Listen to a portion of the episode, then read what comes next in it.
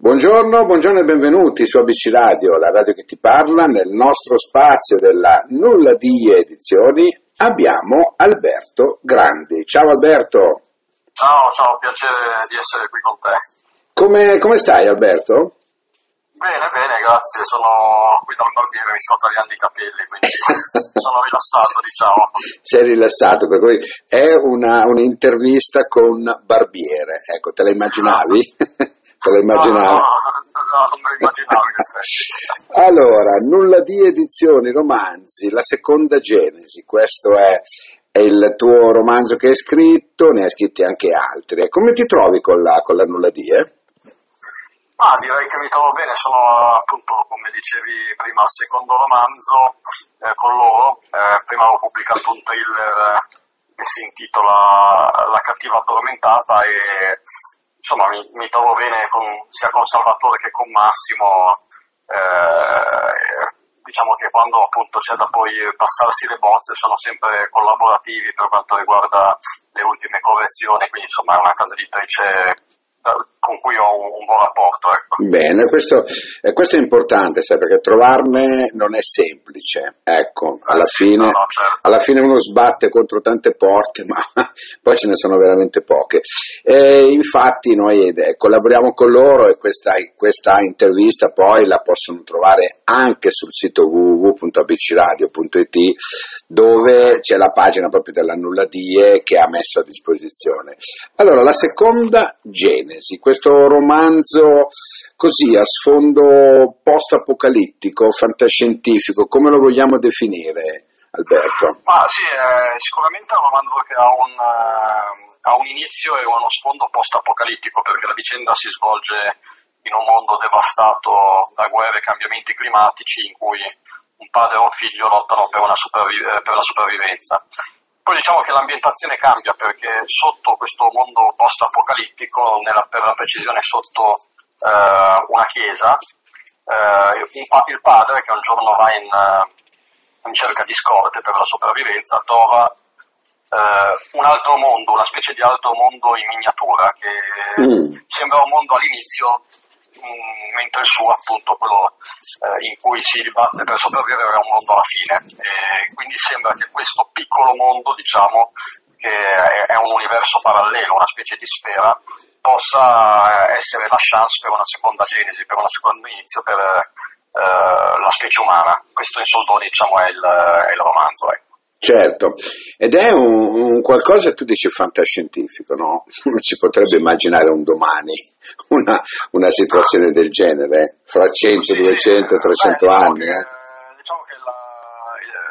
Il sottogenere post-apocalittico rientra nella fantascienza perché appunto è un sottogenere che parla, descrive il futuro eh, basandosi cioè, su degli input dei dati del presente. Quindi sì, secondo me siamo nel, nel campo della fantascienza. Certo, certo. Senti, tu sei giornalista, ecco, e sei anche redattore eh, presso la Wired Italia, no? E, la cosa che più mi ha... Allora, e- ero, ero redattore, adesso sono collaboratore. Ah, ok, ok.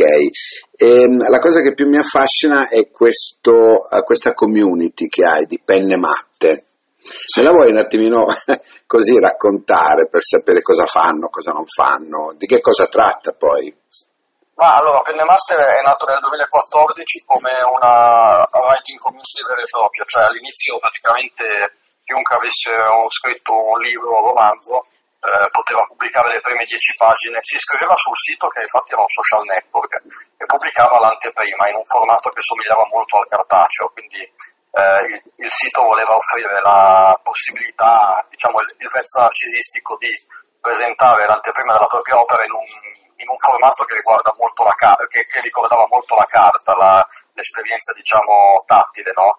Eh, uno sceglieva poi il tipo di carta su cui le- la sua anteprima eh, poteva essere visualizzata, c'era la carta vecchia, la carta antica, le cover loro, le cover nuove, eccetera.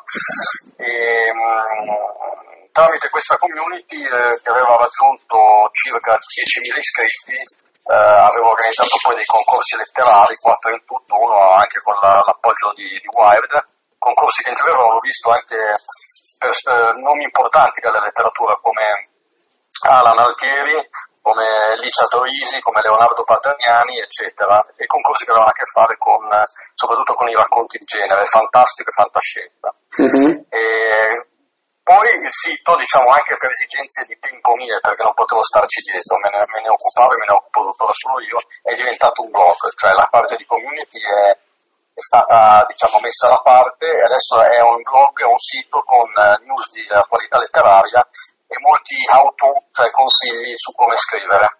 Ed è un sito che va abbastanza bene, diciamo, ha ah, ecco. un circolo di utenti, sì. Oh, ecco, ecco, ok. No, era, mi incuriosiva sta, questa particolarità, no? Perché sai, oggi tanti mettono su dei blog, dei siti letterali dove si va a parlare di libri, dove si va a parlare di tante situazioni, per cui era giusto anche accennarne. Senti, sì, sì. tu hai dedicato questo libro ai tuoi genitori. Quanto sono stati importanti? Deduco tanto, però vorrei ma, sentirlo sì, dire ma, da te. sì, sì, eh, no, no, tanto, perché comunque i miei genitori non mi hanno frenato nelle mie aspirazioni, tipo quella letteraria, che non sono esattamente le aspirazioni diciamo che portano a un, a, un, a un, profitto e un ritorno economico immediato, anzi diciamo che di solito sono aspirazioni e, e sono passioni che rimangono tali, insomma senza grandi ritorni economici, però i miei mi hanno sempre incoraggiato in questo senso, quindi sono stati da questo punto di vista due genitori, eh, e loro sono tuttora, cioè perché sono vivi in salute, due genitori eh, ideali. Ancora che ti supportano, diciamo, no? Sì, sì, sì. Senti, tu hai sempre... Eh, a parte la cattiva addormentata che dicevi prima che è un thriller, no? Sì. Hai sempre fatto fantasy? Beh, diciamo sempre fantastico, fantastico e, e, e, fantascienza, sì, ho sempre fatto quello perché comunque è la letteratura che più mi interessa, diciamo, la letteratura di genere, ma soprattutto il, l'ambito fantastico. Mm, mm. E, e, le soddisfazioni quali sono? sono? Ci sono soddisfazioni al di là del genere, no? È molto seguito il fantasy? In Italia non tanto perché in Italia è soprattutto il thriller tra i generi letterari che ha successo. Infatti mm. se vedi nelle classifiche dei libri più venduti ci sono i soliti eh, Camilleri, vabbè, poi eh, i thriller sono, insomma. Sì, i thriller, sì, i thriller insomma. E, mm, però vabbè, diciamo che eh, io scrivo fantasy soprattutto per una passione e un divertimento poi spero che, di condividere attraverso la letteratura con quante più persone possibili. Però è una soddisfazione mia personale, diciamo. Senti un po', questo libro no, che io adesso sto, um, perché ce l'ho qua, no? al di là de, della copertina che mi piace molto e dà proprio il senso, no? mm, hai mai pensato che un tuo libro potresse, potrebbe prestarsi alla fiction?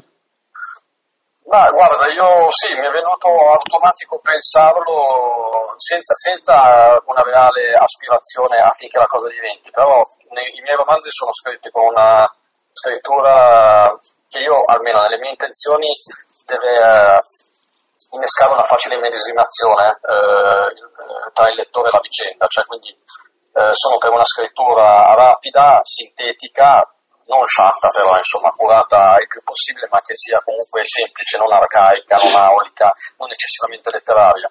Ed è una scrittura che racconta fatti e, e si esprime attraverso i fatti e i dialoghi, più che le digressioni e le discrezioni.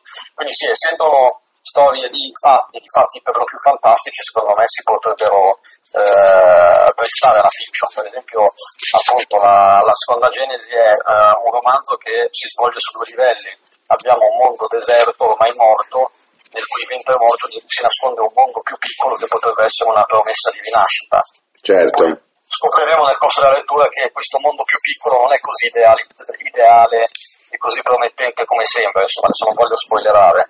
Eh, le cose si complicano, cioè sono già complicate nell'universo morto. Per cui si eh, potrebbe prestare tranquillamente. Sì, secondo me sì, perfettamente. Mm. Sì, sì. Senti, ehm, nel, nel, caso ti arrivasse, no? arrivasse alla nulla di una proposta del genere, cosa, uh-huh. mh, come, come, rimarresti tu, onestamente parlando, al di, al di là della fama? Ecco.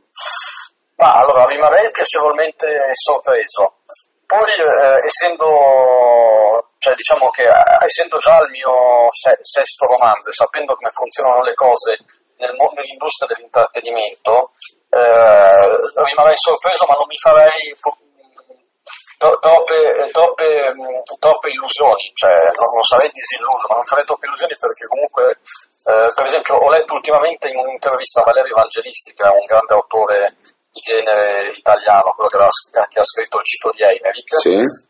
I suoi romanzi sono vendutissimi, eccetera, perché gli hanno comprato i diritti dei romanzi, ma sono fermi, nessuno ha mai fatto un film. La stessa cosa mi sembra che sia venuta con Licia Torisi, quindi diciamo che in Italia eh, succedono tante cose, ma poi se ne concretizzano eh, al meglio poche, quindi ripeto, sarei piacevolmente sorpreso e spererei per il meglio, senza però farmi eccessive illusioni. Ecco, certo, rimanendo... Il mio, romanzo, il mio romanzo subito su Netflix e io il giorno dopo vendo milioni di copie, insomma non funziona così purtroppo.